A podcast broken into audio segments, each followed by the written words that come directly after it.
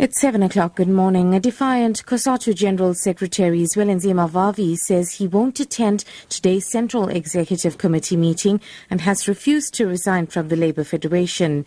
The CEC is widely expected to oust Vavi. Addressing a news conference in Johannesburg yesterday, Vavi said he would try and reclaim the organisation by mobilising rank and file members.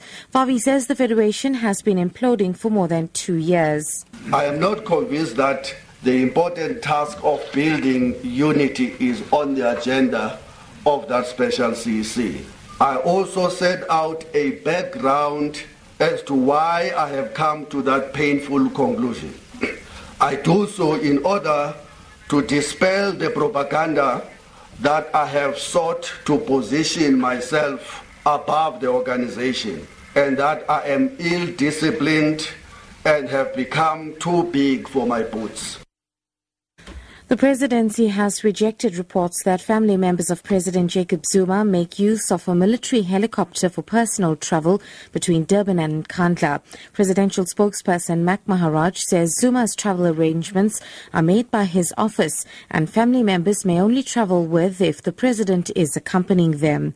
Maharaj says at no stage has the presidency ever made bookings for family members traveling on their own. The Air Force says no such misuse of helicopters has ever ever occurred.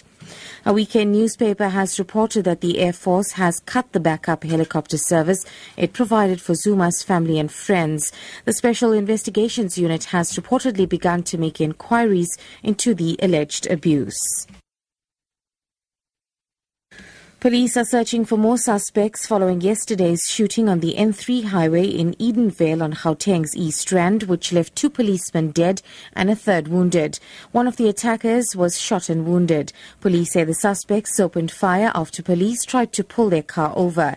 Police spokesperson Oxolo Kweza says they're also looking into the possibility that the car, which has since been recovered, may have been stolen. We have also recovered firearms that um, we suspect that belongs to the suspects.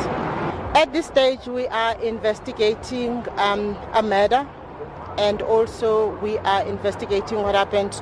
We're not sure whether this was this car was um, hijacked or not. We are following up on all of that information.